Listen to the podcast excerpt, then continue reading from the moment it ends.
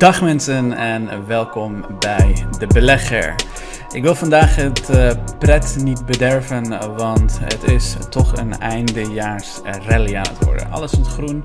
Mijn portefeuille stond op een gegeven moment zelfs bijna 8000 euro in de plus. Inmiddels is dat zo'n kleine 5000 euro in de plus, wat fantastisch is. Maar ik wil niet het pret bederven. Ik wil je niet vertellen dat het een verschrikkelijke tijd gaat worden in 2022. Maar er zijn wel redelijk gevaren, er zijn wel redelijk zaken die een serieuze gevaar, of in ieder geval een serieus iets is waar je rekening mee moet houden voor, uh, mee moet houden voor 2022. En uh, wanneer het goed gaat op de beurs, praten de meeste mensen positief. Wanneer het slecht gaat op de beurs, praten de meeste mensen negatief. Maar het is juist wat mij vooral helpt vaak om goede rendementen te halen.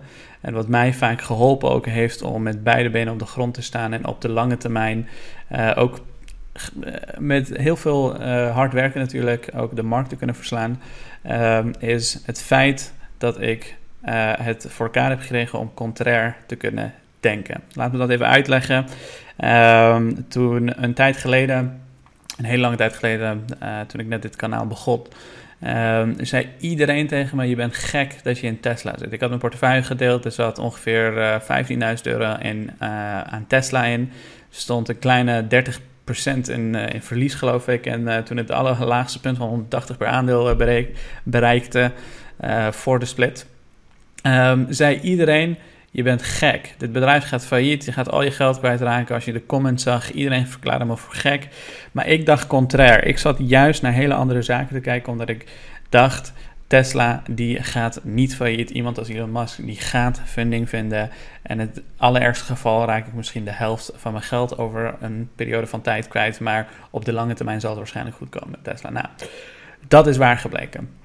En het verre verleden, uh, dat is allemaal niet vastgelegd. Dus ja, uh, het, bijvoorbeeld Nvidia en AMD, heel contrair. In die tijd dacht iedereen, waarom zou je in die bedrijven beleggen? Intel is toch het grote paradepaardje van de wereld. En die gaat nooit enige concurrentie ondervinden van een, een klein rotbedrijfje als AMD en Nvidia. Contrair denken heeft mij ook in die tijd geholpen om heel veel rendement te halen. Een bedrijf als Microsoft waarvan iedereen dacht, die gaan toch nooit van hun leven nog uh, iets kunnen doen tegen Amazon's webservices. Ik dacht contrair en het hielp mij om goede rendementen te behalen. Op dit moment, um, waar iedereen uh, met hun hoofd zit en iedereen zit, is heel positief over crypto's bijvoorbeeld. Iedereen is heel positief over de beurs. Als je kijkt naar, ik heb laatst een analyse gedeeld waar, waarin ik... de analyse van eh, JP Morgan heb gedeeld. Die zeggen dat 2008 eh, of 2022 waarschijnlijk zo'n 8% rendement eh, gaat opleveren. Maar iedereen zit in een soort van een feeststemming op dit moment. En Um, het belangrijkste is dat je dus in die tijden kritisch kan blijven nadenken. Nu betekent niet dat wat ik ga zeggen waar gaat komen, maar het feit dat je contrair kan nadenken, tegenovergestelde kan denken en daar argumenten voor vindt en de argumenten van die tegenargument weer, uh, weer weerlegt. Uh, dat helpt vaak om een beter en realistisch beeld te krijgen bij de beurs. Dus dat is wat we tijdens deze aflevering vandaag gaan doen. Laten we eerst even kijken naar.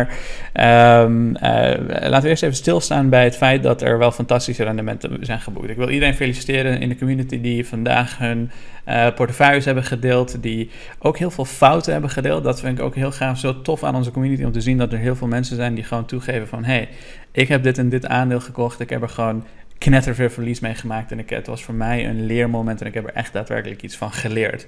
Je fouten toegeven betekent dat je een bepaalde vorm van volwassenheid hebt en um, ook echt voor de lange termijn in de beurs zit. Want de meeste mensen die komen, die kopen een aandeel, staat verlies, verkopen het en kijken daarna nog meer om naar beleggen en zeggen: joh, uh, dit is niks voor mij. Of ze gaan uh, waarschijnlijk uh, eh, ETF's en dergelijke kopen en dat zou het beste geval zijn. Want daarmee bouw je nog steeds gewoon een fantastisch vermogen en fantastisch, eigenlijk een van de veiligste manieren om een vermogen op te kunnen bouwen.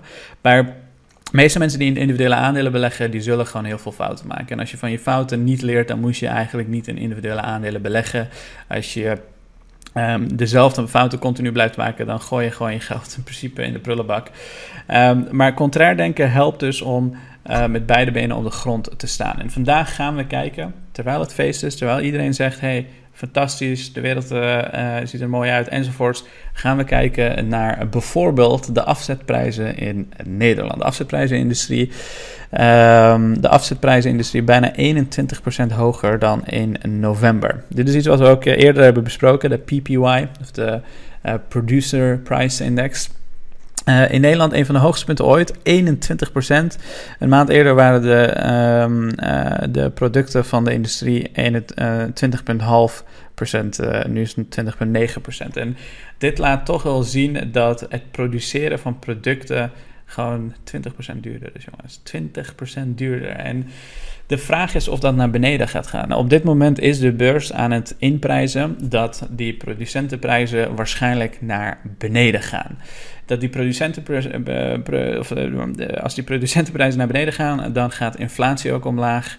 Of in ieder geval tegenover het jaar daarvoor zal het een beetje af gaan vlakken richting de 2-3%. Dat is wat de beurs op dit moment aan het inprijzen is.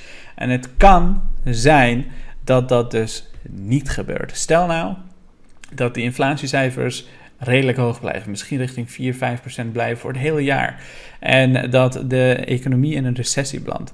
En, en ook al belandt het niet, alleen al de nieuwsartikelen, de berichtgeving en alles wat erbij komt kijken, kan ervoor zorgen dat we onder immense druk komen te staan. En dit is geen grap. Je, je hebt het de afgelopen tijd gezien hoeveel druk zo'n inflatieperiode kan uh, meebrengen. Uh, het kan serieuze gevolgen gaan hebben. Als je kijkt naar Spanje, Spanje heeft vandaag inflatiecijfers uh, naar buiten gebracht, 6,7 procent. 6 dat is flink hoger dan wat het vorige, uh, vorig kwartaal was. En um, vorige kwartaal was het 5,7, dat is gewoon een 1% meer dan vorig kwartaal. En dat is eigenlijk wat je overal aan het zien bent. In Duitsland, in Nederland, in Spanje, in, Spanje, Frankrijk, um, in Italië. Italië zelf, zit zelfs op dit moment nog met een enorme uh, schuld te kampen. Zo hoog zelfs dat er bepaalde landen zijn die ze eigenlijk geen geld meer willen lenen. Wat uh, gigantische uh, gevolgen kan hebben voor dat land. En, maar dat zijn wel serieuze issues waar we bij stil moeten zijn, waar we over na moeten denken. En ook misschien gaan kijken naar um, wat de komende jaar daarin ook gaat brengen.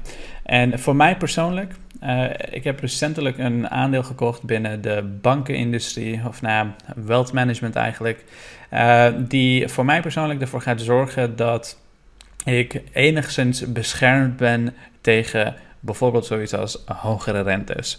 Um, of tegen zoiets als een economische tijd die wat lastiger gaat zijn om in ieder geval die positie te gebruiken.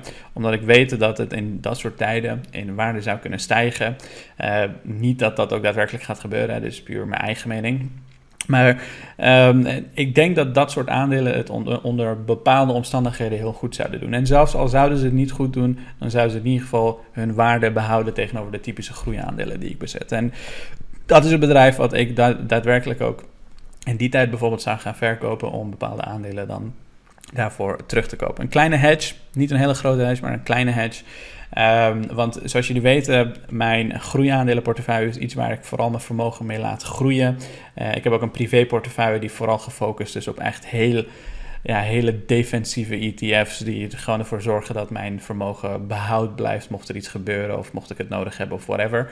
Uh, maar met mijn groeiaandelenportefeuille, daar probeer ik zo'n gigantisch mogelijk rendement te behalen en ook hogere risico daarin te nemen. Terwijl mijn ETF-portefeuilles, die zitten op de achtergrond gewoon hun ding te doen zonder dat ik hier überhaupt naar kijk. Uh, daarmee versla ik overigens niet de markt, bij lang na niet. Maar dat is ook niet de bedoeling van die, uh, van die portefeuille. Maar mijn groeiportefeuille, uh, die heeft nu dus daadwerkelijk een hedge ertussen zitten die het de komende tijd, verwacht ik, wel redelijk goed gaat doen. Sterker nog, Katie Wood, die kennen jullie misschien wel, een uh, dame die de ARC Innovation Fund heeft gecreëerd in de VS. Is ontzettend bekend geworden uit het afgelopen jaar, 1,2 miljoen volgers op Twitter. En uh, zij zit in hele innovatieve bedrijven die bijna geen winst maken. En haar idee is dat er een bepaald aantal sectoren zijn die het de komende jaren gewoon ontzettend goed gaan doen. Ze hebben een tijdlijn van ongeveer vijf jaar, dus een beetje hetzelfde als wat ik uh, zelf heb. En zij heeft vandaag um, een leuke thread gestart op uh, Twitter die we even kunnen behandelen. En wat zij zegt is: In our view, fears of inflation will give way to confusion and fears of recession during the next three to six months. Dus zij bereidt mensen nu al voor en zegt: In de komende drie tot zes maanden, dus het eerste halfjaar van 2022, gaan waarschijnlijk nog veel meer angst over inflatie zijn. Veel meer uh, confusion, veel meer angst over dat er een recessie zou kunnen aankomen. Want geloof het of niet, als inflatie zo hoog blijft, dat betekent een hogere rente. Een hogere rente die waarschijnlijk veel hoger is dan wat er op dit moment wordt verwacht. En als een hogere rente is dan wat er op dit moment wordt verwacht, dan kun je dus ook serieuze impact verwachten in bedrijven die bijvoorbeeld kapitaal nodig hebben om te kunnen overleven. Bijvoorbeeld bedrijven die als zombies in leven en in stand zijn gehouden de, komende, de afgelopen tijd, uh, die simpelweg om kunnen vallen. En als je dat soort idiote praktijken krijgt, wat gewoon heel reëel is, ik zeg niet dat het gaat gebeuren, maar het is reëel, het is goed om daarbij stil te staan. Uh, er bestaat een kans dat dat, zoiets kan gebeuren. Uh, dan zou je dus ook angst over recessie krijgen of ook daadwerkelijke recessies. Ik denk, zoals ik het zelf persoonlijk heb gezien tot nu toe, zal het bij angst blijven. Uh, ik heb het in mijn eerdere video's overigens uitgelegd. Als je een aantal video's teruggaat over inflatie en dergelijke. Als je nieuw bent en dit topic is helemaal nieuw voor je. Maar if so, the rapid growth rates of truly innovative companies, many of their equities maligned this year, should be rewarded handsomely. This build-up along the merger and acquisitions and IPOs reminds me of year 2000. Um, this time, the excesses are likely to be in industries that technology will disrupt energy, financial services, transportation, among others. If so, this disruption will uh, be the flip side of 2000, completing the circle. Today, we learned that in November, retail inventories rose more than 2%, the fastest pace since 90s. While imports jumped 4.7%, exports dropped 2%. Moreover, the real consumption, including services, was flat, and the savings rate dropped to 6.9%, below pre-COVID levels. En daarmee geeft Katie Wood aan dat de komende tijd waarschijnlijk een tijd wordt van angst een tijd wordt van hogere inflatie, een tijd waarin we zelfs voor recessie moeten gaan vrezen. En als die vrees er daadwerkelijk komt, nogmaals, Katie Wood weet het niet, ik weet het niet, de AFM weet het niet, uh, Warren Buffett weet het niet, je buurman weet het niet, iemand op Discord weet het niet, je favoriete YouTuber weet het niet, niemand weet wat er gaat gebeuren. Maar je kan wel een aantal verschillende scenario's bedenken. En de scenario die Katie Wood op dit moment schetst, uh, is een scenario die serieus uh, reëel zou kunnen zijn. En uh, haar idee, en zij profiteert hier natuurlijk ook van, hè, want zij zit gewoon in heel veel verschillende bedrijven die eigenlijk geen winst maken. Ik heb twee bedrijven die ik zelf bezit, die ook in haar portefeuille zitten. maar voor de rest ja, hebben we niet heel veel gemeen qua wat er in onze portefeuille zit. Bijvoorbeeld mijn grootste Um, winsten heb ik dit jaar bijvoorbeeld met Nvidia geboekt, uh, 127% Die heeft er ook voor gezorgd dat ik ruim de markt heb kunnen verslaan. Uh, die zit dus bijvoorbeeld niet in haar portefeuille. Uh, Tesla die zit wel in haar portefeuille, Shopify zit in haar portefeuille. Uh, eh, 74% met Tesla, 28% met Shopify, uh, 52% met MongoDB en 56% met Microsoft. Dit zijn bedrijven die mij enorm hebben geholpen dit jaar om gewoon echt een knetterharde rendement te kunnen boeken. Maar de, wat Katie zegt is, zij zegt dat ook al gaan die recessievirus er komen en ook al gaat er recessie zijn, dan nog zullen innovatieve bedrijven die binnen bepaalde industrieën zitten, daar heel goed uitkomen. En ik denk, zij zegt het niet specifiek, zij heeft het hier vooral over dat op macro-economisch niveau het relatief goed gaat en dat de economie weer aan het herstellen is en dat je eigenlijk jezelf geen zorgen hoeft te maken dat de angst onterecht is. Maar ik denk wat zij vergeet, en ik denk wat heel veel mensen vergeten, en dit is mijn eigen persoonlijke mening, is dat ook al zou er een recessie komen, ook al zou het een gigantisch slechte tijd worden voor uh, de, de, de economie de komende, laten we zeggen, zelfs een jaar lang. Een jaar lang van gigantische uh, angst, een gigantische pessimisme en allerlei onzinnige zaken, van, van verschrikkelijke inflatie, verschrikkelijke economische vooruitzichten, noem het maar op. Ook al zou dat komen. De bedrijven die daarvan gaan profiteren zijn bedrijven die één, financieel gezond zijn. Twee, schaalbare businessmodel hebben. Drie, prijzen kunnen doorbreken aan consumenten. En vier, hele duidelijke, sterke, competitieve voordelen hebben. Dat zijn de bedrijven die gaan profiteren daarvan. En dat zijn de bedrijven waarvan ik het gevoel heb dat die vooral in mijn book of business zitten, oftewel mijn portefeuille zitten. En um, bedrijven die daarvan dus gaan profiteren, dat zullen bedrijven zijn met heel veel cash, de typische bedrijven die gewoon heel veel cash hebben, zijn bedrijven binnen tech. Die hebben uh, de afgelopen tijd eigenlijk, dat zijn geen zombie companies, want die hebben het gewoon goed gedaan. Ze hebben meer geld binnengehaald dan ooit tevoren. Ja, ze hebben heel veel lucht erin, ze hebben hele hoge waarderingen. En als die waarderingen naar beneden komen, weet je wat er dan gebeurt? Het wordt een hele mooie koopmoment om dan de volgende rally bijvoorbeeld mee te maken. Want die rally, die komt er geheid aan. Er zal weer een andere tijd zijn waarin geld goedkoop is, enzovoorts, enzovoorts. En Bedrijven dus die gaan profiteren van die tijd, er zijn bedrijven met een hele goede cashflow, die onder elke omstandigheid gewoon het simpelweg goed zullen gaan doen. En uh, financieel zo gezond zijn dat ze de komende jaar, twee jaar van geen enkele economische groei en zelfs cashflow disruptions, dat ze dat gewoon simpelweg aan kunnen. De bedrijven die dat dus niet gaan kunnen doen, zijn bedrijven die belachelijk hard door COVID zijn geraakt. Die enorme schuldenbergen hebben, die financieel ongezond zijn, die gewoon slechte competitieve voordelen hebben en die misschien zelfs, zoals Katie dat zegt, disrupted worden. Oftewel, hun bedrijfsmodel en businessmodellen werken niet meer in een andere tijd. Bijvoorbeeld in, in, sommige industrieën, zoals bijvoorbeeld de transportation, heb je gewoon heel veel verschillende bedrijven die onder gigantische um, uh, schuldenbergen zitten. Uh, die, die, die simpelweg een tijd geleden door COVID gewoon dingen stil hebben moeten laten zitten. Um, zelfs een bedrijf als Uber, die eigenlijk best wel disruptive is eh, binnen de transportation industrie, heeft het gewoon heel erg moeilijk gehad. En die bedrijven zullen dus uh, simpelweg in worden gehaald door andere type bedrijven. Binnen de financial industries, uh, services industrie zie je bijvoorbeeld bedrijven zoals een PayPal worden gedisrupt door een bedrijf zoals een, of een bedrijf zoals Visa en Mastercard, zoals een bedrijf zoals, zoals een Affirm.